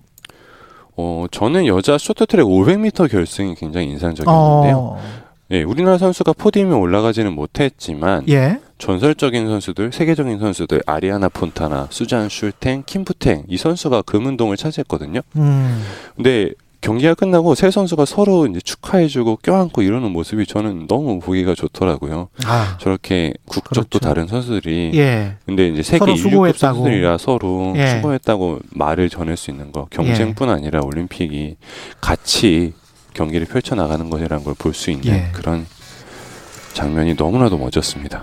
네, 고맙습니다. 베이징 현지에 네. 있는 유기성 PD였습니다. 고맙습니다. 네, 감사합니다. 김영규님 클릭 소리만 듣고 맞춥니다. 법슬레이입니다. PD님 진짜 최고 이렇게 말씀하셨고요. 0022님 법슬레이 시사 방송에서 큰 우- 웃음 주시네요. 안 들려요. 소모주도 이렇게 말씀하셨습니다. 예, 2월 11일